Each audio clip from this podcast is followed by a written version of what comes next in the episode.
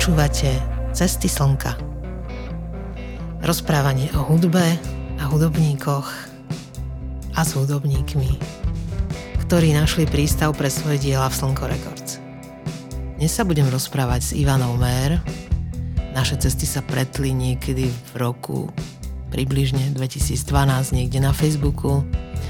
Niekoľko rokov sme sa sledovali a potom prišlo teda k vydaniu prvého spoločného albumu Early Works a minulý rok na Deň Zeme vyšiel jej druhý album The Earth. S Ivankou sa budeme rozprávať o jej nomádstve, migrantstve, presunoch po Európe, ale aj iných kontinentoch, o Berlíne, Prahe, Pánskej šťavnici, ale aj o tom, ako sa vracia pravidelne na Ibizu a čo je na Ibize nové. Príjemné počúvanie od mikrofónu vám želá Šina.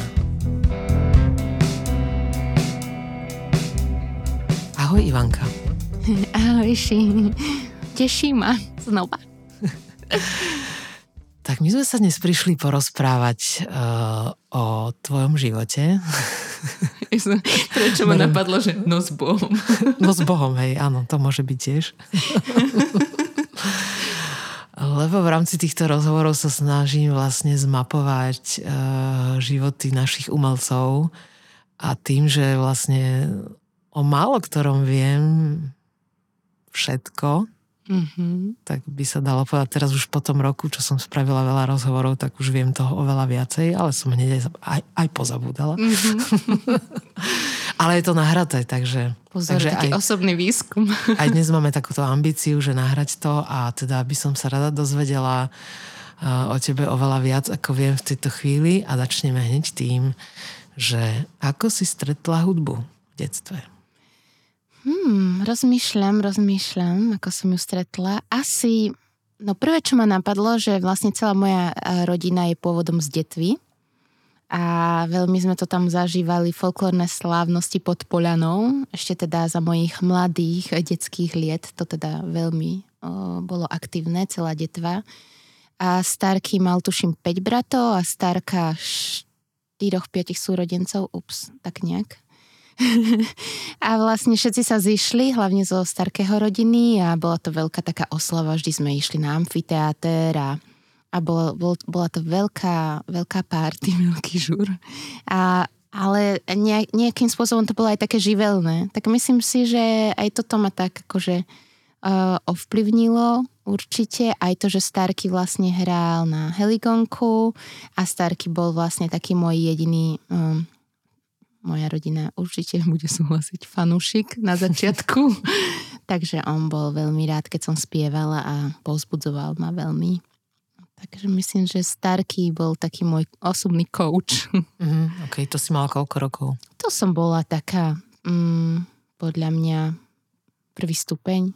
Ale mhm. vlastne ja som spievala už aj v škôlke, teraz sa rozpamätávam. Mali sme Mikuláša ešte, keď vlastne to bol v 89. Takže teraz si môžu poslucháčky a poslucháči vyvodiť môj vek. Som mal 4 roky. A tam vlastne akorát sa um, končil režim a prišiel Mikuláš a spýtal sa, že kto chce spievať, tak ja som sa hneď prihlásila a začal som spievať na Mikuláša slovenskú hymnu. že to bol môj prvý asi performance.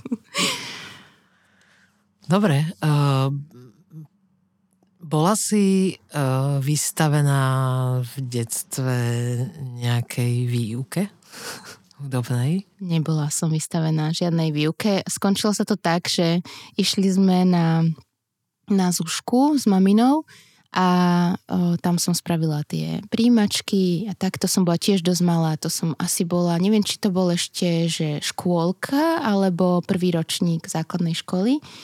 A oni, že teda super, skvelé, chcela som ísť na flautu.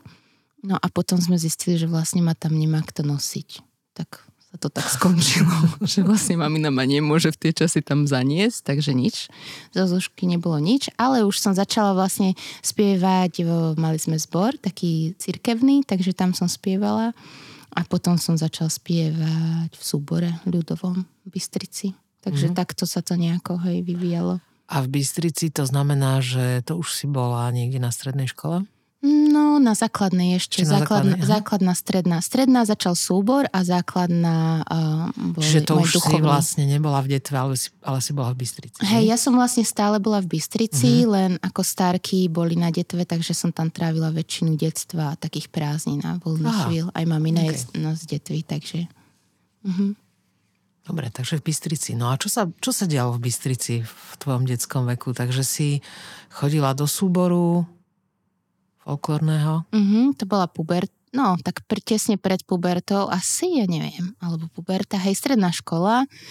A ešte sme mali na strednej škole veľmi hypisacký, akože taký movement, to nazvem. A mali sme mm, kapelu, ktorá sa volala Nachové plachty. A to sme mali aj eh, s Ninou Vrbanovou, ktorú pozdravujem týmto, ktorá bola riaditeľka konzále. A to bol veľký žúr, to sme hrali. My sme sa totiž stretli akože pár ľudí na obchodnej akadémii Tajovského, ktorú tiež týmto pozdravujem a vôbec sme netušili, prečo sme sa tam ocitli že akým spôsobom sme sa tam dostali a to sme akože to si mohla spočítať na prstoch, na rukách, že sme boli fakt akože mimo toho kontextu.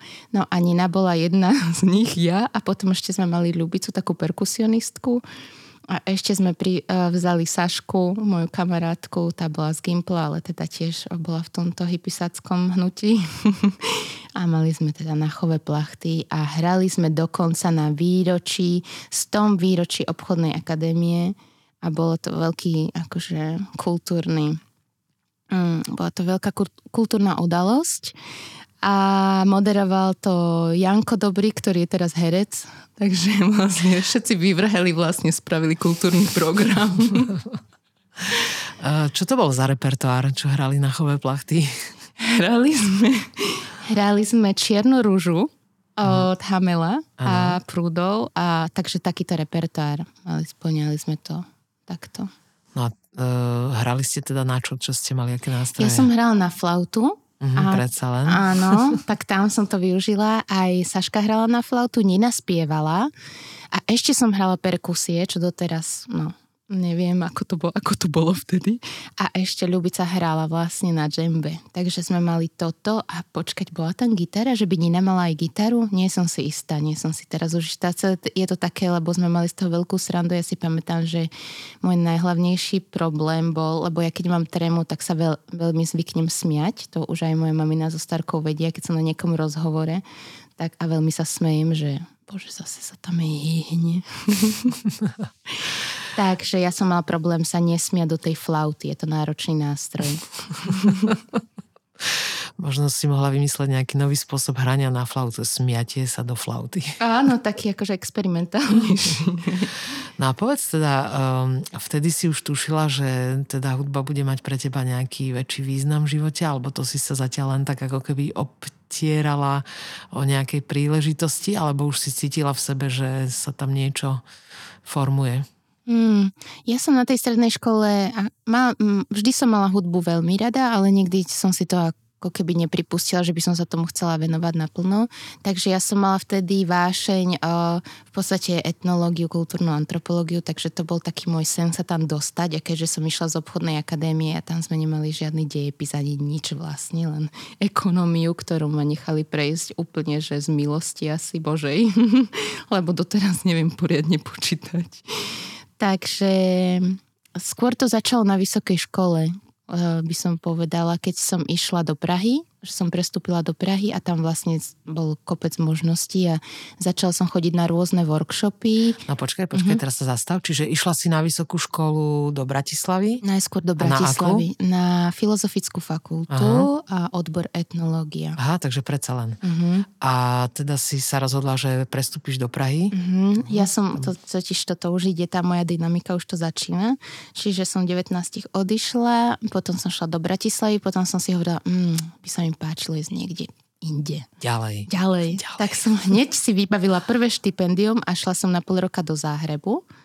Tam som, tam som bola na kávičkách dosť, lebo tá záhrebská škola bola len o kávičkách.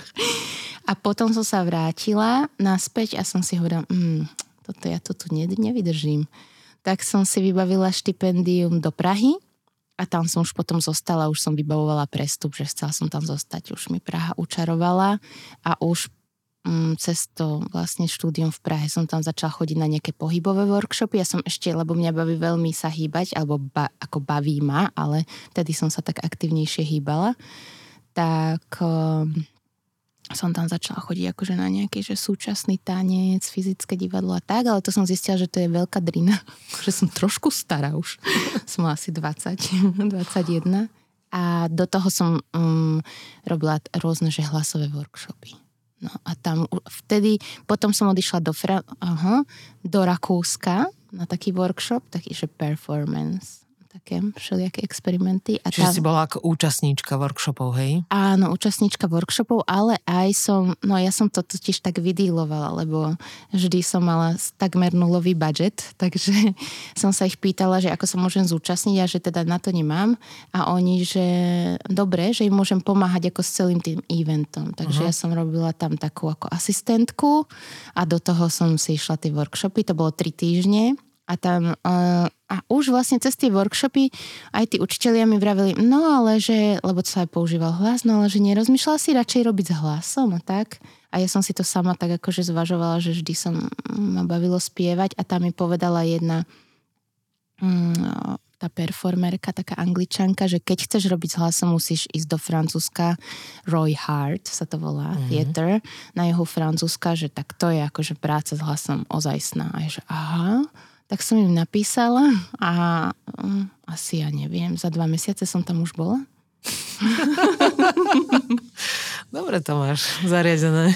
Ale to ešte bola dobrodružná cesta, ale neviem, že či máš chud na tú. Áno, áno, jasné, áno, áno do podrobností. Dobrodružná už cesta. Roz, už keď sa rozprávame o tomto, tak chceme to zachytiť pekne aj s detailami. Áno, áno, takže to som už zase sa vrátila do Prahy a písal som týmto Roy Hart Teachers a tí boli zrovna v Prahe na výlete A že poďme na okay. kávu. Tak sme šli na kávu.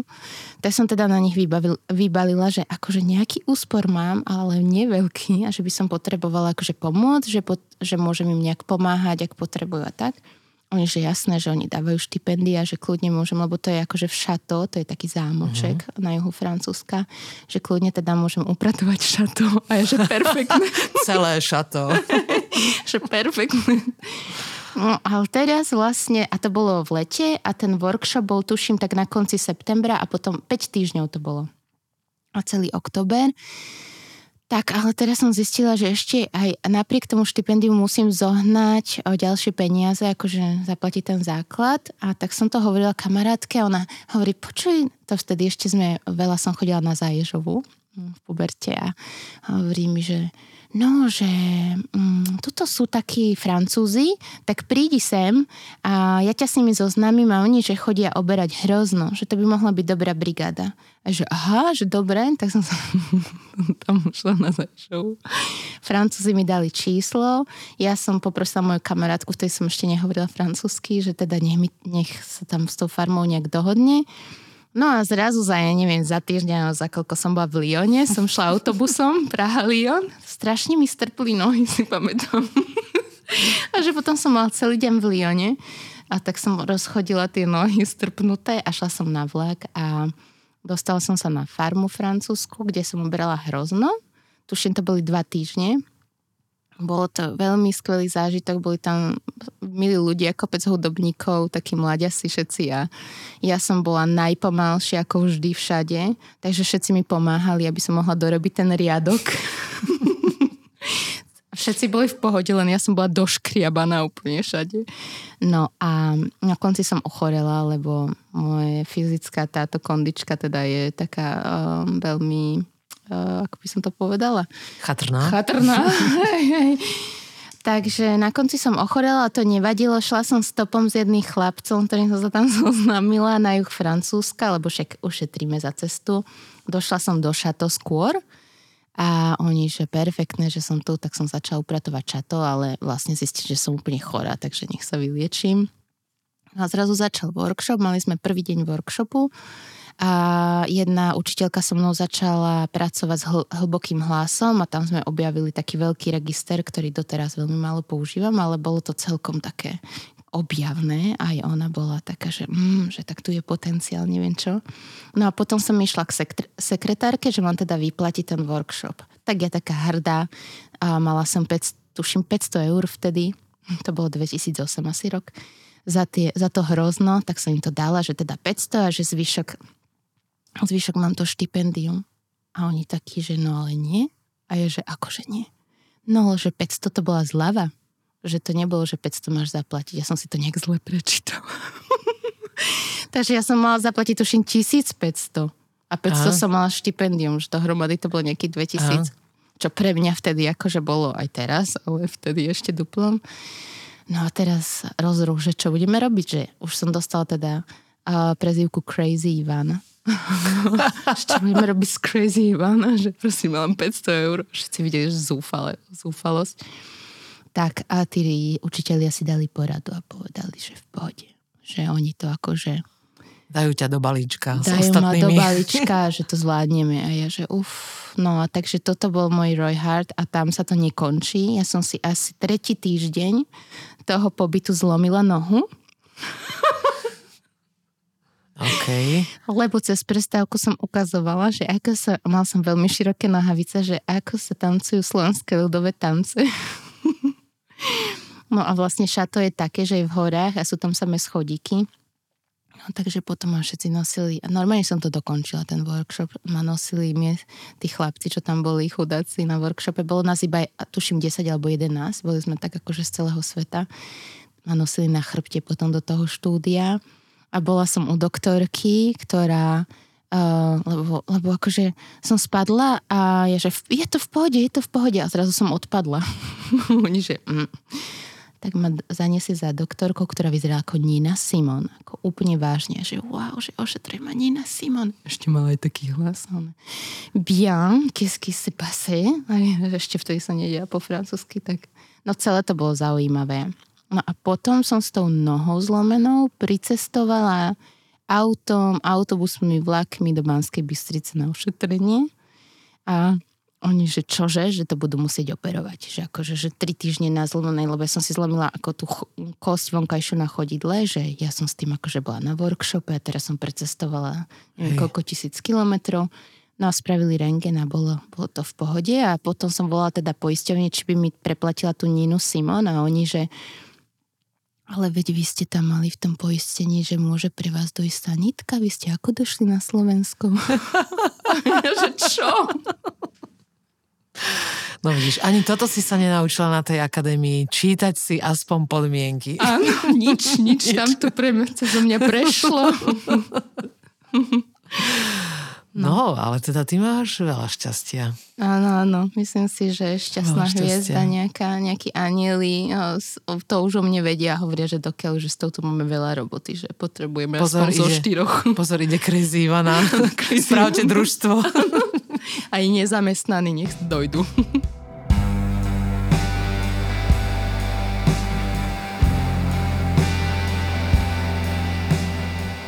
Teraz sa vráťme k hudbe mm-hmm. od zlomených nôh a hrozna. Ano. Čo bolo výsledkom toho workshopu? Cítila si, že si nejako podrástla, že si objavila niečo, našla si v sebe tú hudbu, teda v hlase? Mm-hmm, tak tam to bolo presne, tak som o tom ro- obšírne rozprávala, lebo to bol taký zásadný zážitok pre mňa. Áno, to je dobré. To sme taký, chceli fakt hlboký a tým, že tá práca bola veľmi intenzívna, že my sme robili 5 týždňov s hlasom od rána do večera, okrem nedele, kedy teda som upratovala šato.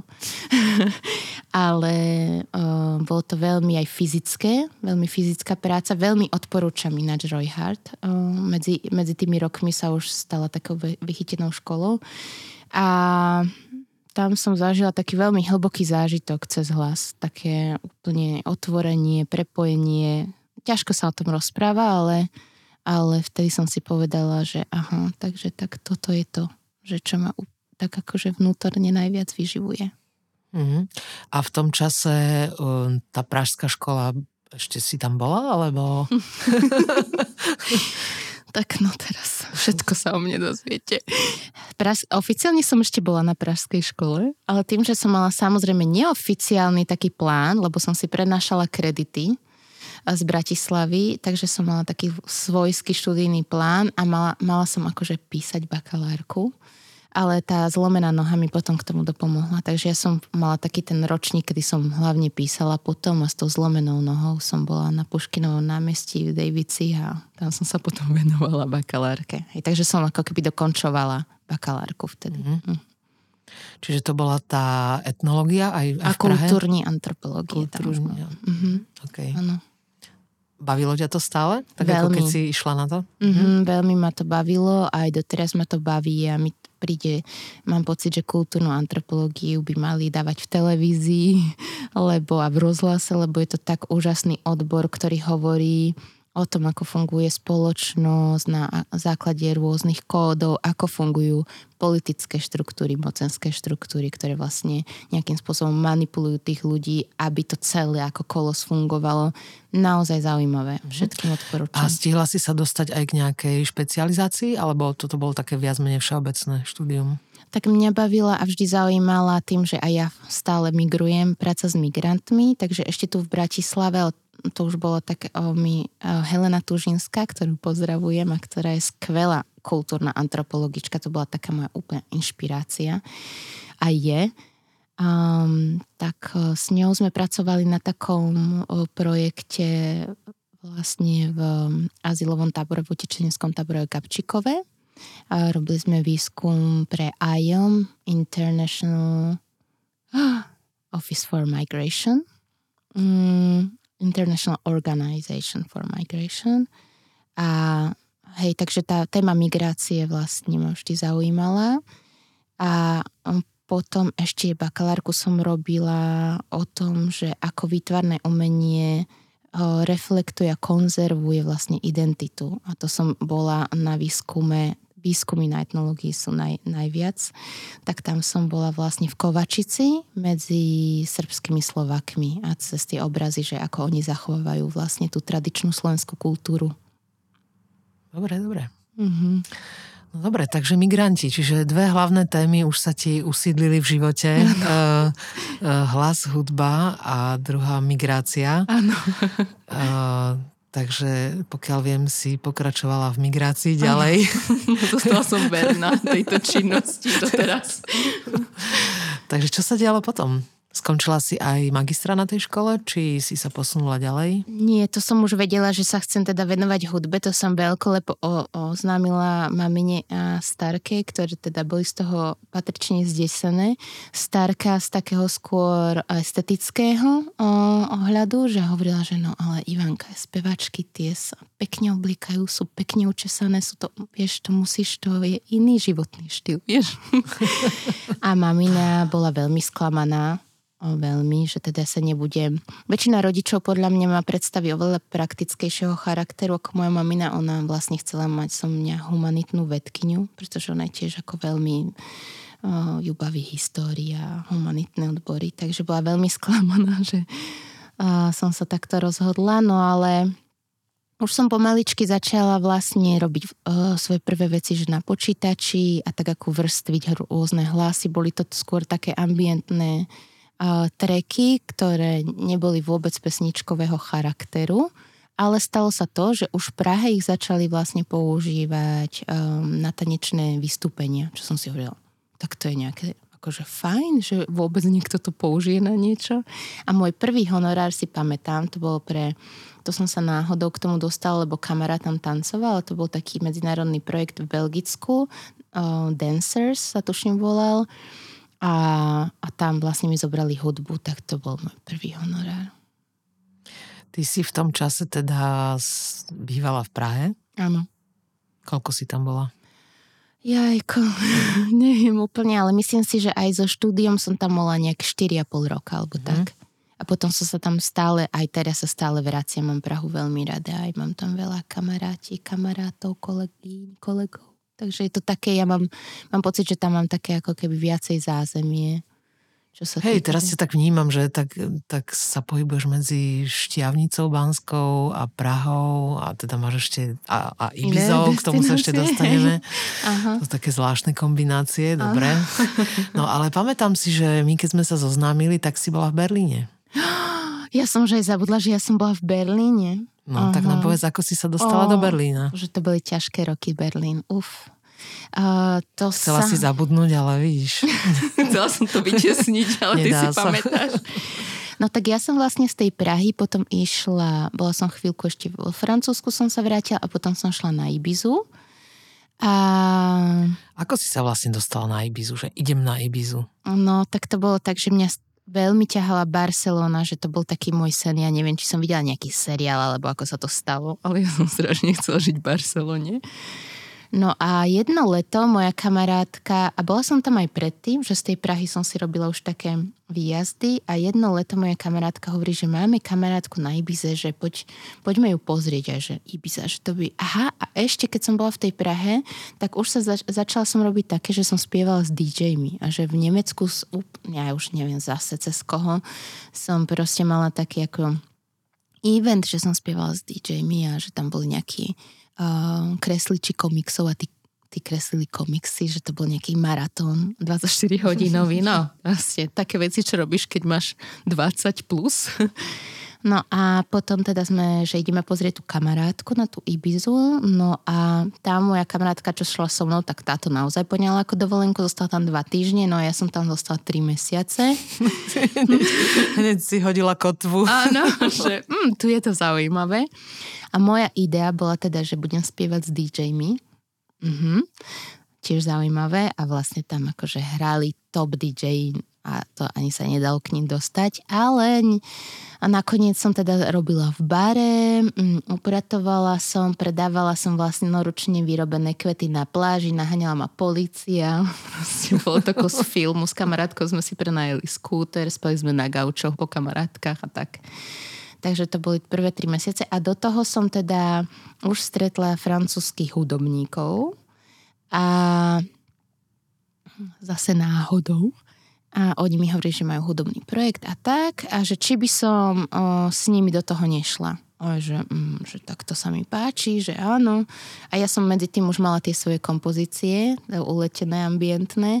Oni, že to je super, že Takže vlastne, ale už v Prahe som hrala so Zdenkou Trvalcov, mojou dobrou kamarátkou, ktorú pozdravujem, talentovanou spevačkou, hudobníčkou a tam mali sme veľmi uletený projekt, na ktorý doteraz spomíname s láskou a ktorý by sme, chc- už robíme niekoľko rokov, že revival, ale zatiaľ sa nám to nepodarilo, volá sa Hokiko a vzniklo to z Hocičo. Mm-hmm. a robili sme to s kamarátom, s greckým DJom No to sme mali koncert, takže ja som sa vlastne vrátila kvôli tomu koncertu. No a tí francúzskí hudobníci prišli za mnou, že my ťa kľudne zoberieme naspäť, že poď s nami na tú Ibizu. A tak som vlastne sa znova vrátila na Ibizu. no a potom prišiel Berlín. No. No na Ibize som podľa mňa bola, ja si myslím, že som tam bola 3 roky, ale podľa mňa som tam bola 2 reálne. Už sa mi to všetko zlieva a uh, mala som vtedy takého priateľa, maliara a on teda povedal, rozprávali sme sa, že no, že tá Ibiza je limitovaná, že kde by sme akože išli, že kde to žije.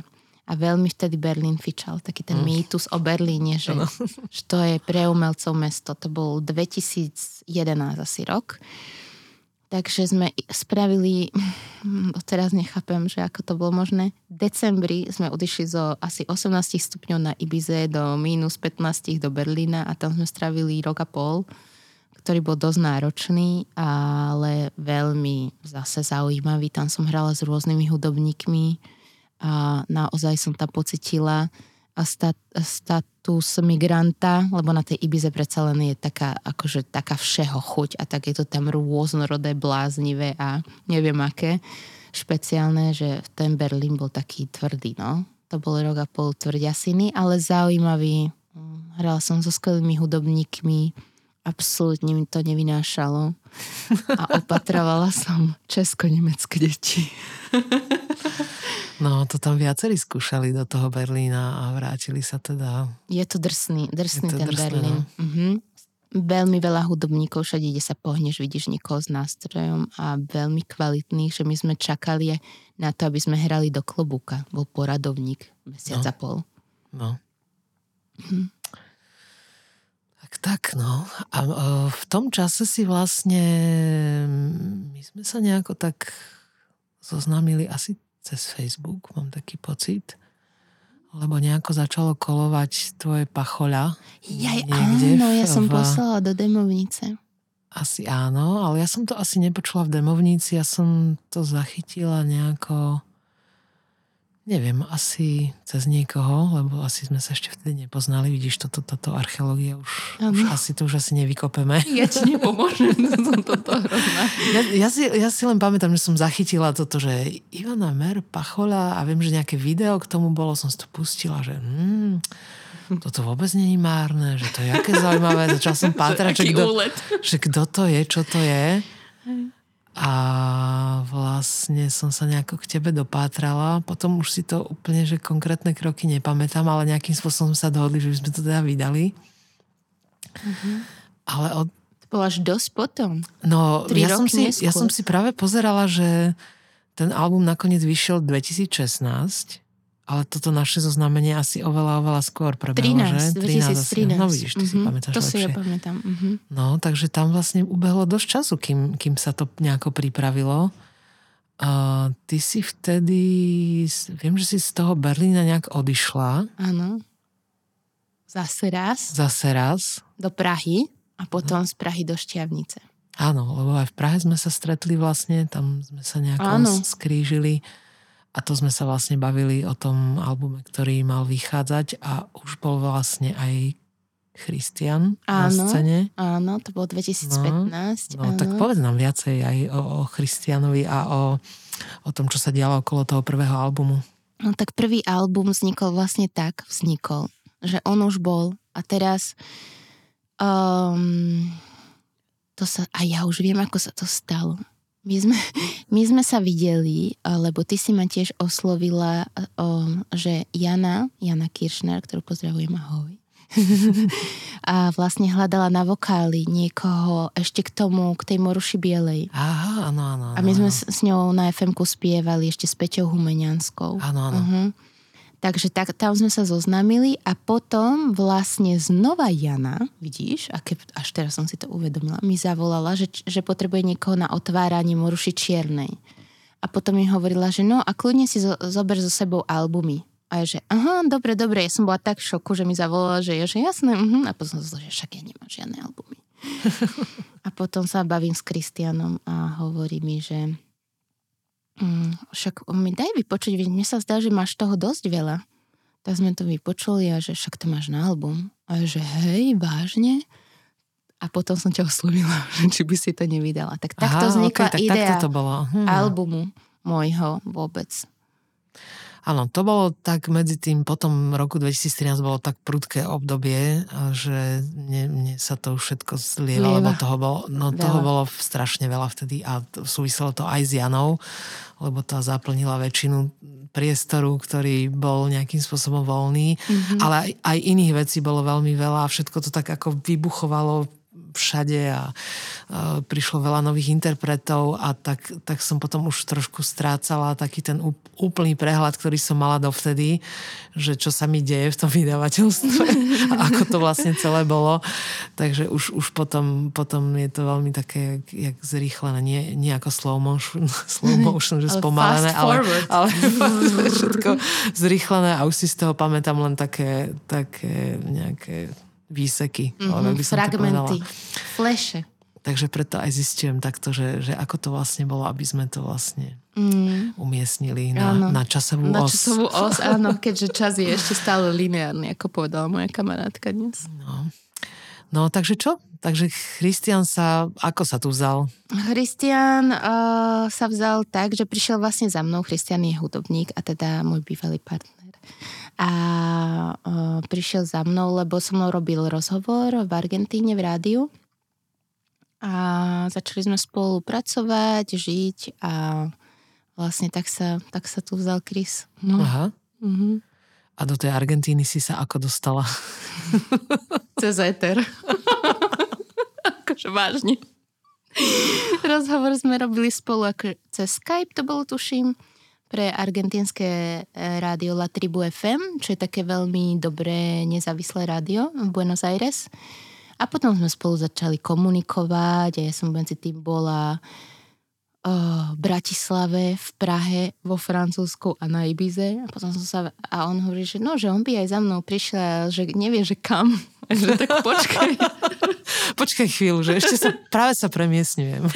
Hej, že vieš čo, že do Prahy to bude dobré, že sa vraciem. Takže tak sme sa stretli, no. A, uh-huh. a vzniklo z toho a vznikol z toho, koľko, 6 rokov sme boli spolu. Uh-huh. Uh-huh. A spom okolo tej komunikácie, um, okolo toho prvého albumu som vlastne získala taký dojem, že on bol vlastne dosť dôležitý pri tom vzniku toho albumu, že, že, že dosť to dotlačil aj, ano.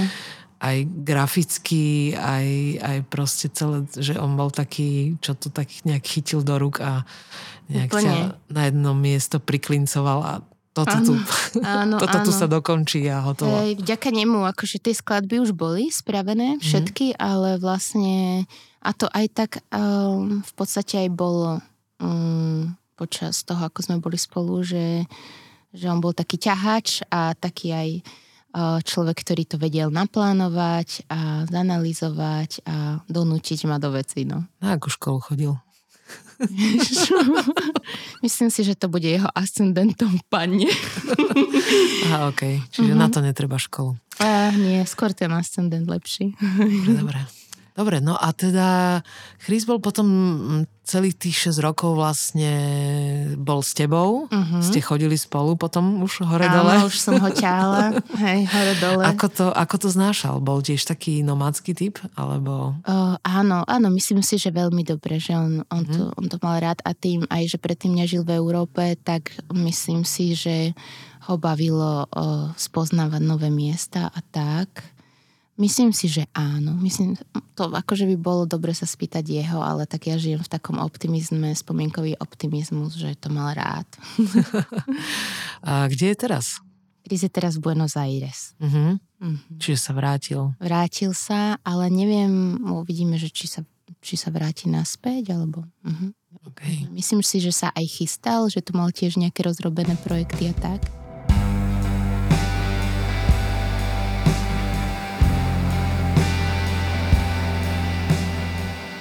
Minulý rok na, na Deň Zeme vyšiel tvoj vlastne druhý album The Earth, mm-hmm.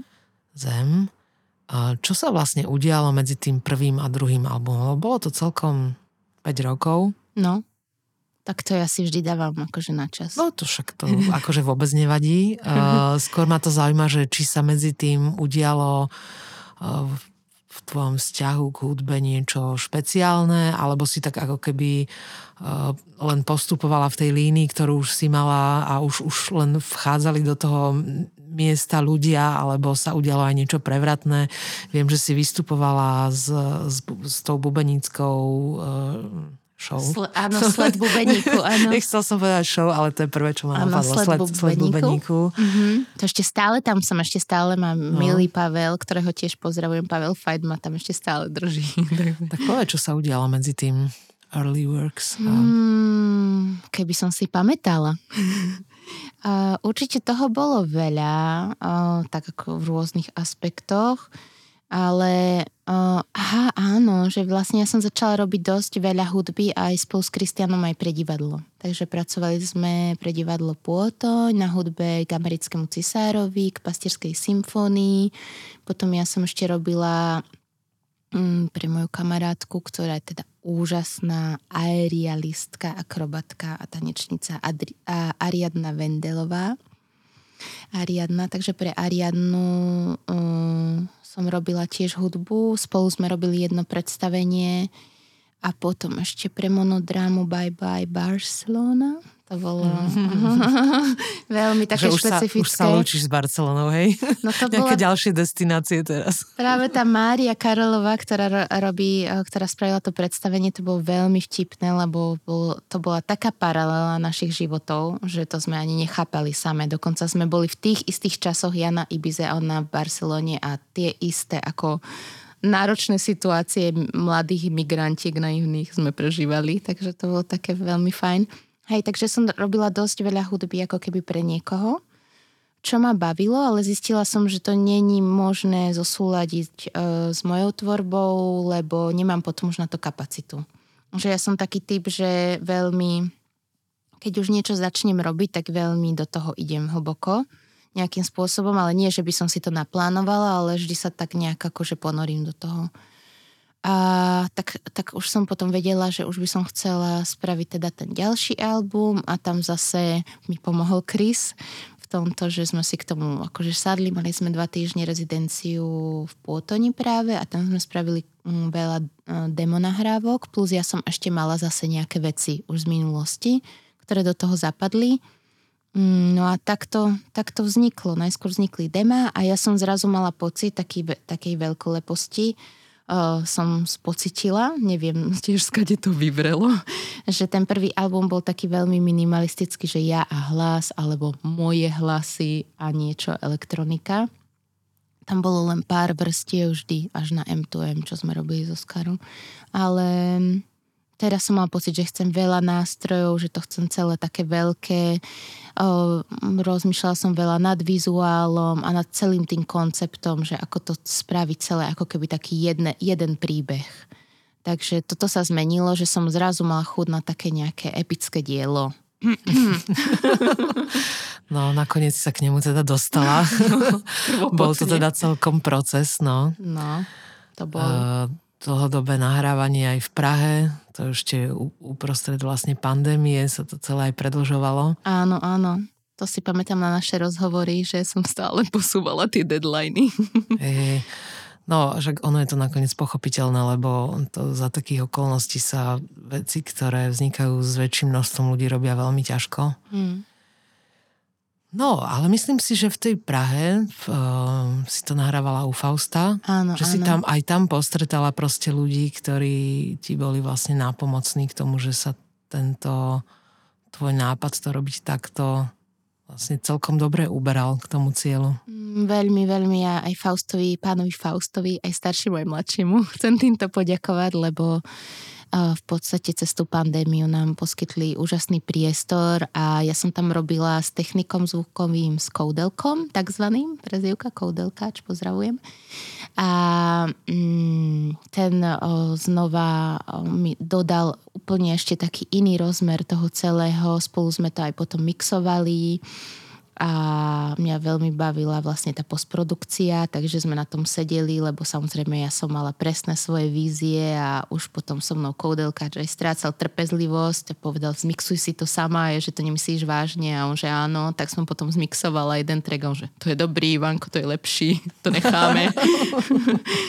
a tak, akože tak sme sa tak ako mm, veľmi, veľmi dobrá spolupráca aj ľudský, aj hudobne s koudelkáčom a a vlastne tam je aj Miloš Vacík zo Sletu Bubeníku, Pavel Fajt zo Sletu, že aj ten sled podľa mňa ma inšpiroval k tomu, že použiť viac perkusí a bubnov, lebo je to taká úplne taká živelná energia. A tá Praha v tej pandémii vlastne všetko zle je na niečo dobré, takže všetci mali čas Mm. A štúdio bolo voľné a všetci boli radi, že bože, niečo sa deje. Niečo, aspoň. môžeme si buchnúť do niečo. Tak tam boli akože v tom podzemí sa diali veci, to bolo aktívne to štúdio a veľmi príjemné stretnutia s hudobníkmi. Takže vlastne to bolo nakoniec veľmi fajn. Takže si spokojná, hej, ako to dopadlo? Veľmi spokojná som a sama za seba, lebo viem, že som tam dala do toho všetko, že som spravila pre to maximum, že už potom, keď sme to mixovali, tak um, už som to vlastne potom chcela premixovávať, lebo to je... Áno. To nie si sama. Detailistka totálna, hej. A to už sme potom vlastne robili ako keby iné nástrely mixov a tam už koudelkáč hovoril Ivanko, tak to už ne, to už proste, to už je ty. Mm. Tudy vlak nejede že už tam som vedela, že už sa to vyčerpalo. Že ano, vlastne už je to hotové. Áno, áno. A zbytočne sa to babre do toho. Presne, ale to hotové vlastne trvalo a bolo to akože, mm, že bola som dosť unavená potom, keď som to odovzdala. Som zdrhla na Ibizu zase potom. No, dielo dokáže unaviť človeka. Veľmi, Malaca. akože myslím si, že veľa ľudí si to nemyslí, ale áno, dokáže to veľmi unaviť a ešte také krehkejšie konštrukcie o to viac. Ako teraz cítiš uh, toto tvoje uh, pobiehanie po zemi? a Moju to, rotáciu ako satelit. Tvoje, tvoje nomádstvo a tvoje migrantstvo, uh, keď, lebo už to robíš povedzme, ja neviem, 15 rokov, keď tak rátam, ale možno, možno som to úplne nezrátala dobre. Ale možno aj áno, ja si myslím, že áno. Uh, vládzeš stále? Nevládzem, som unavená. Hej, hej, už je to, ale ja mám vždy potom také nejaké 2-3 roky, kedy som na jednom mieste, mm. že to vydržím, tam sa tak trošku dobijem, potom zase a, a v takých vlnách to vnímam. Ale áno, teraz mám posledný rok vlastne veľmi migračný, že naozaj, že stále niekde oscilujem, alebo som na nejakej rezidencii, alebo ja neviem, kde je furt niečo vymyslím, uh, takže cítim, že som už unavená a že by som chcela uh, zase si nájsť, lebo tá šťavnica to bol taký prístav, asi posledné tri roky, z ktorého som vybiehala, s prestávkami samozrejme, ale áno, rozmýšľam, že, že už tento rok by som chcela nájsť nejaké miesto, ktoré bude zase taká základňa. Len mám problém, že neviem kde. Trošičku zase. No už... Lebo všetko má niečo pre a proti. Každé to miesto. No to bude asi, asi aj základ toho tvojho migrantstva, že, že vlastne ani jedno miesto nemá, nemá všetko. všetko. Mm-hmm. Nemá všetko, tak ťa to vlastne mm, dráždi hľadať, hľadať tú druhú, druhú časť toho, alebo, alebo tie iné, iné aspekty, ktoré to miesto, kde si zrovna neposkytujú. Áno, presne tak. No, tak ťažké uvidíme, to je, no. Ťažké. Ako sa s tým vysporiadaš. A povedz mi, že toto ma ešte zaujíma, že keď takto chodíš hore-dole, že jak to riešiš že s batožinou alebo s vecami? To musí byť dosť náročné sa... Ešte vôbec nie. nie. Ja som si, ja som, mne sa stalo taká tá vec, ktorá akože bola nečakaná, že ja som minulý rok odišla a myslela som si, že na dva týždne a nakoniec som odišla na pol roka a mala som len ten ruksak, tento, čo tu mám, akože ruksak a malý kufrík, ten, čo si môžeš dať hore do lietadla. Mm-hmm. Takže ja som bola zbalená na rezidenciu na dva týždne a potom vlastne ešte som šla do Prahy a potom vlastne, že však idem na tú Ibizu a dala som už 6 mesiacov s touto, čo sa nazýva odborne, že hand luggage, príručnou batožinou a dalo sa to. Lebo vždy na tom mieste aj tak nájdeš nejakú peknú vec, ktorú si môžeš kúpiť a tie zimné niekomu daruješ nejaké kamarátke. Mm že fakt na... Predtým som nosila väčší kufor, ten sa mi rozpadol. tak a ja strašne nerada nakupujem, nemám na to nervy, lebo mám pocit, že všetkého je tam veľa, neviem si vybrať.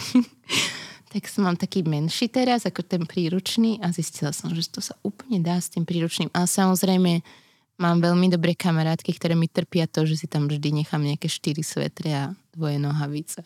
Potom idem ďalej. Takže na koľkých miestach si takto rozložená? no, tak mám ešte v domčeku šťavnici veci na povale, potom mám u maminy v Bystrici a u Starkej, potom mám v Prahe veci u dvoch kamarátok, tak, ktorým ďakujem Ninke, u Huslistky a u Zdenky. A na Ibize mám ešte v domčeku. No pekne. Čo hovoria, čo hovoria ženy z tvojej rodiny na to, na, ako, ako sa tvoj život vyvinul? Mama s, s, s babičkou, Myslíš, starkou. No, tak rozhodne sú nadšené. mm, sú veľmi zlaté, lebo mi veľmi fandia, ako čo sa týka práce, tak to je také, že už sa s tým zmierili, že teda asi starkina... Mm, Starkina ideálna predstava bola, že by som bola recepčná, lebo že viem tie jazyky a proste recepčná nemá veľa roboty. A mm, pekné. popri tom by som si mohla robiť akože tú hudbu. Sice neviem. By si mohla spievať na recepcii napríklad. Takže starka ešte z, z času nech mi odpustí, ale je to tak z času na čas skúša, že či by som sa predsa nedala na tú recepčnú nahovoriť.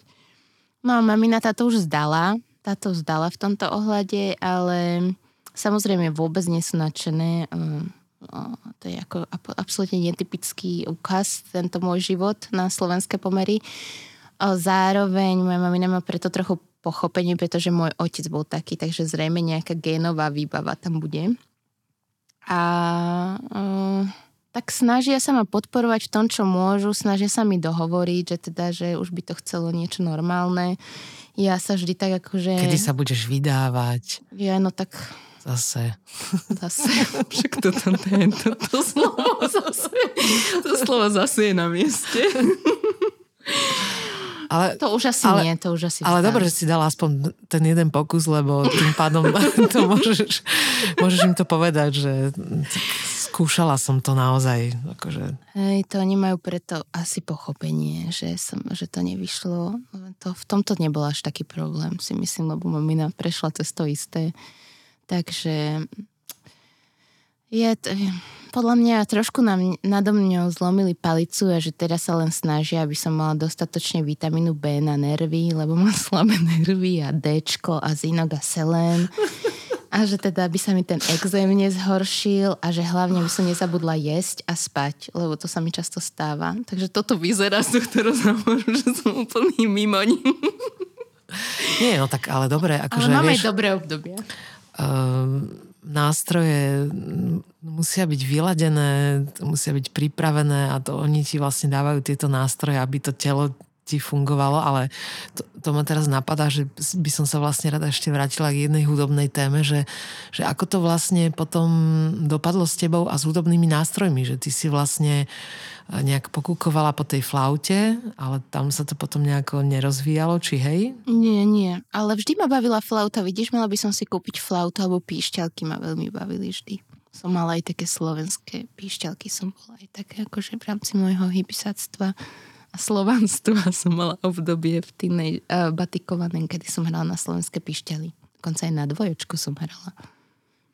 A skúšala si niekedy hrať na gitaru? Alebo na nejaký Áno, takýto nástroj? na gitaru. Dokonca mám teraz jednu novú pieseň, ktorá je na gitare a neviem vôbec, čo tam robím, ale musím mať nylonové struny, aby som to zahrala. Mm. A gitara sa mi páči, ale mm, nedá, ne, nedarí sa mi až tak s ňou, ale vlastne klavír mám rada veľmi a dosť aj dosť, no keď mám kla- snažím sa už tak presúvať, že viem, kde sú klavíre na tých miestach. Čiže okrem svetrov, ano, tam máš niekde no, klavíre. Mám hej. klavíre. Mám jeden klavír, ktorý som si kúpila, prosím pekne, a, a ktorý je v Šaumarovom line lebo tam som si ho odložila. lebo má 500 kg a je starý, volá sa Franc a má ešte starú akože drevenú mechaniku viedenskú, čo každý, keď som povedala hudobníkom, že to akože šibnutá, že to tak kupuje. Ale zbožňujem Franca a mám na ňo aj špeciálneho doktora, ktoré mi vybavili dievčata zo Šaumarovho mlynu, ktoré týmto pozdravujem a ktorý chodí k nemu teraz pravidelne a ho lieči a má nádherný zvuk. Takže aspoň mám toho Franca, že niečo, že cítim, že mám. A Franc je teda v Pezinku a tak ja si tam tak akože chodím už na také rezidencie, pretože Franc je tam, keď sa dá. A potom na Ibize mám také tri miesta klavírne, kde viem, že sú klavíre. Stretla som tam pani učiteľku, pianistku z Prahy, ale ktorá tam žije 40 rokov, Vera tiež ju pozdravujem, takže ke Vere chodím hrať. Potom tam mám učiteľa mm, na teóriu, toto som sa dala akože na staré kolena, že sa ide naučiť teóriu a akože nejaké základy, čo mi môj mozog poberie. Takže vlastne u ňoho hrám a potom ešte mám kostol, o, tam je tiež piano. No takže mám také, že kde mm-hmm. mám piana. Prahe je to u Fausta, tam je piano a v Šťavnici v Eleuzi nechodím hrať na piano. Mm, super. Takže piano je taká moja nová láska. Ešte ako si teraz rozprávala, tak mi napadlo, že ako sa, ako sa vyvíja za tie roky, čo tam chodíš Ibiza? Ja, Ibiza veľmi zaujímavo, lebo tak Ibiza vlastne, ona začala, ja som si myslela vždy, že ten ako keby hype, ja neviem, že či tieto anglické slova používam, starka prepač, ale nenapadá ma nič iné, um, tak že som si myslela, že nastal v 60 rokoch z Ibizou že hippisáci prišli a vlastne začali sa tam veľké koncerty Bob Marley. Ozaj, ja som hrala v sále, kde hral Bob Marley a Pink Floyd. No prosím, pekne. To máme, na, na, to máme na záver ako také, také diamantíky na, na, na čelenku. No, ale ale nehrali predo mnou, veľmi predo mnou hrali. Hej. 60, dlho, dlho, dlho pred tebou. Nejakých 60 rokov. A uh, takže nezačalo to v 60 rokoch, začalo to v 30 rokoch dadaistami. Aha. Takže tam, že nejaká taká literárna komunita prišla veľa spisovateľov a vytvarníkov a potom v tých 60 to už bol taký boom. A to sa pre, a Ibiza v 60 rokoch nemal ani poriadne cesty, elektrínu, vodu, tečúcu, nič. Akože to bol úplne, že rurál, tento rurálny proste priestor, ostrov. Je to malý ostrov, má tuším iba 46 km na dĺžku. A potom po hypisákoch prišli diskotéky v 80 rokoch, tam sa to veľmi zmenilo, to už bolo ako veľmi komerčné a potom to už išlo len hore, hore, hore až tak, že vlastne mala, uh, má tú fámu, že to je len akože party island, že party ostrov, ale nie. Ja tam chodím zahradničiť. no a potom, to k tomu sa ešte vrátim, no a potom prišla pandémia No a vlastne všetky diskotéky boli zrušené, takže Ibiza sa tak ako pretransformovala. Je tam, je, je to ako neuveriteľný ostrov. Ja vždy, keď vidím na letisku, tak to už viem, že som na Ibize, lebo tak akože panoptikum ľudí, že čo, ako sú oblečení, ako vyzerajú, tak to môže sa len tam stať. Od hippisákov až po multimilionárov, ktorí veľmi zbožňujú ten ostrov alebo ľudí, ktorí si proste prenajmú vilu za 4000 eur na noc a ďalších 5000 dajú za večeru. A je tam vlastne celé toto akože spektrum ľudí, ktorí tam nejakým spôsobom vedľa seba žije v týchto paralelných svetoch. No a s tou pandémiou teda sa zrušili diskotéky, ale aj napriek tomu tá sezóna tam bola minulé leto veľmi šialená, že za júl tam naštívilo ten ostrov 3, 3 milióny ľudí. 3 milióny. Uh-huh. A ja som v lete bola len dva týždne, lebo to bolo na mňa príliš, ale Mm, ďalšia vec, čo sa stala o, počas pandémie, že veľa mladých ľudí na takej časti ostrova, kde ja rada chodím, čo je severovýchod, tak tam je veľmi úrodná pôda, je tam taká červená zem a veľa mladých ľudí, aj mojich kamarátov, vlastne založili farmy permakultúrne, kde pestujú zeleninu, uh, organic, bio a vlastne jedni takí sú aj v susedstve a ja som tam začala vlastne v lete chodiť v rámci psychohygieny, bo som si tam kupovala špeciálnu múku, lebo nemôžem normálnu a oznámila som sa tam s, uh, s jednou dievčinou, ktorá teraz moja kamarátka je z Holandska a hovorí mi, že no, že strašne mám veľa roboty, že, lebo tá úroda, keď príde, tak je tak dosť veľa jej naraz. A, a že to, že nestíhame to oberať a je, že aha, že však ja vám môžem prísť pomôcť, že veď som tu tak akože na polodovolenke.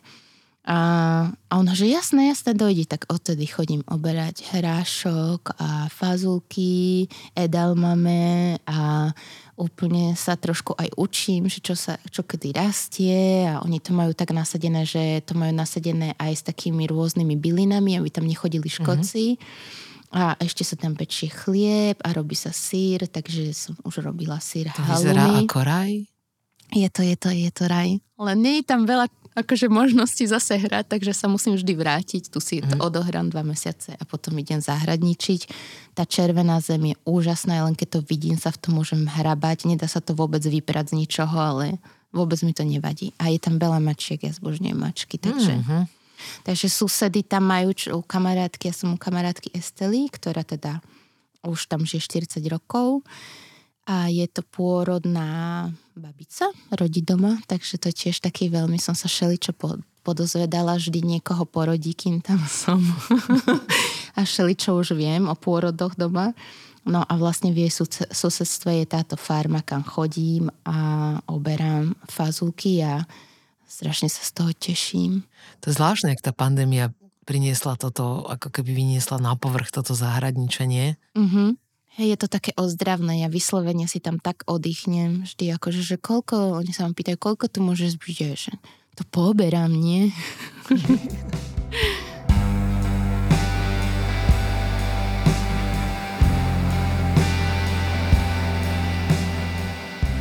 tak povedz mi teraz, že Uh, budeme za chvíľku končiť. Um, predsa len sme to zobrali tak z rýchlika, lebo za hodinu zase nepreberieme celý život do detajlov. uh, kam sa to s tebou a s hudbou hýbe? Čo cítiš, čo cítiš, že sa v tebe deje, čo sa týka hudby, že ideš nejakým konkrétnym smerom alebo nechávaš sa len tak unášať, že čo ti príde, koho stretneš, čo ťa napadne? Mm-hmm. Ale nie, nenechám sa už tak unášať, ako ten prvý album bol čisto o tom a vlastne mm, ten, táto Earth mi to tak akože skoncepčnila a že ma to celkom baví, že pokračovať v takom niečom, že, že ja vždycky tak dlho naberám také impulzy alebo téma, ktorá ma začne zaujímať a mm, naberám, čítam, pozerám si k tomu všelijaké akože vizuálne veci, ktoré ma zaujímajú a potom uh, to dávam nejak dohromady, takže teraz tiež naberám. A potom ako ten Earth je taký epický v tomto uh, ohľade, že veľa hudobníkov, veľa nástrojov, elektronika, veľa toho celého, tak uh, som si povedala, že sa vrátim k úplne takej akustickej forme v rámci nevyhoretia.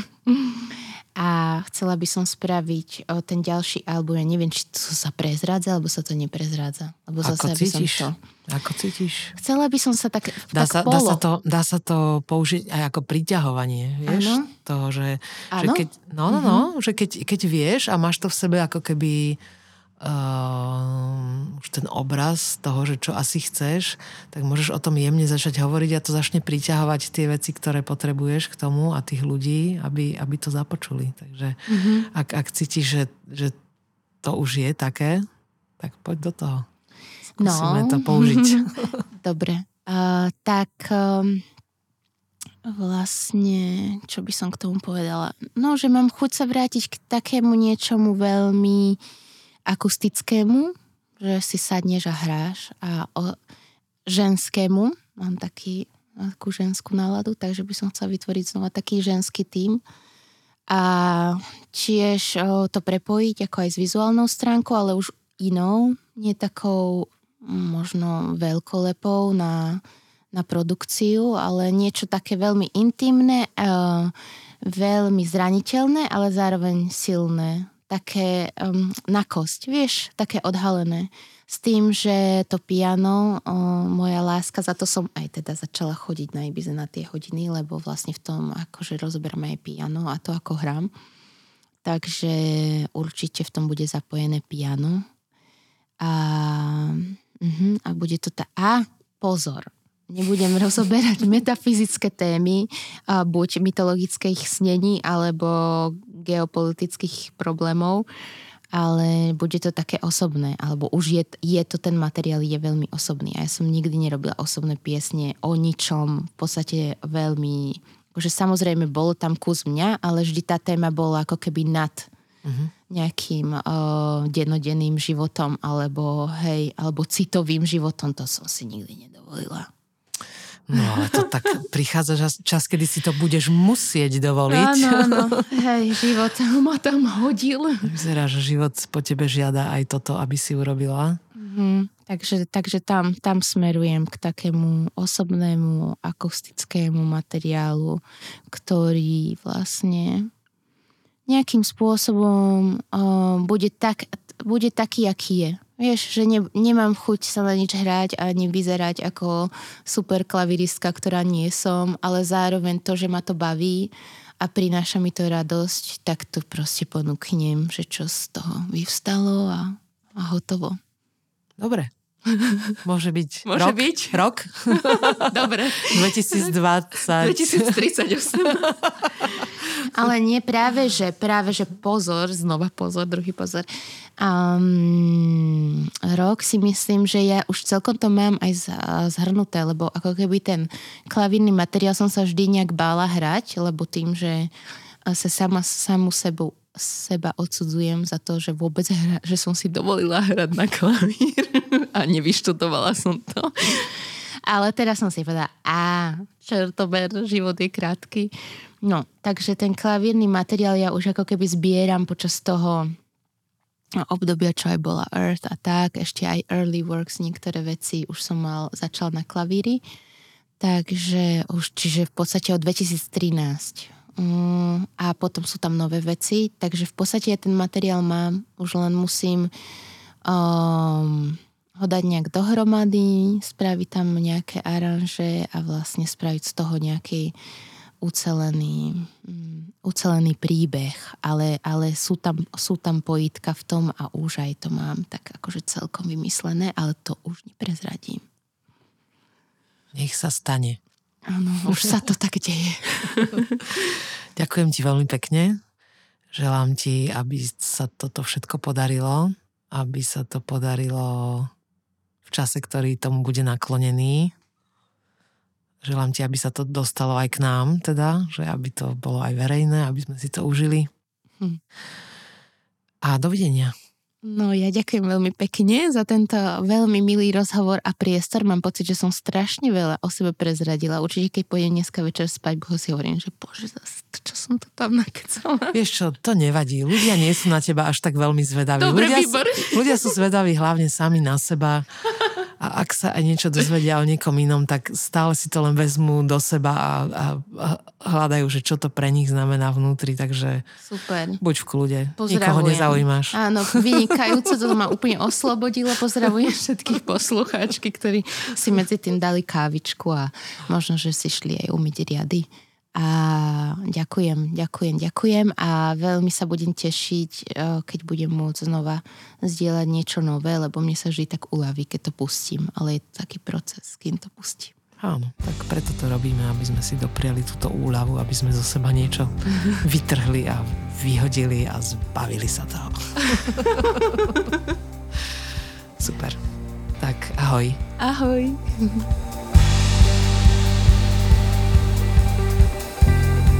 Vysielanie podcastu Cesty slnka z verejných zdrojov podporili Bratislavský kraj, nadácia mesta Bratislavy a Fond na podporu umenia.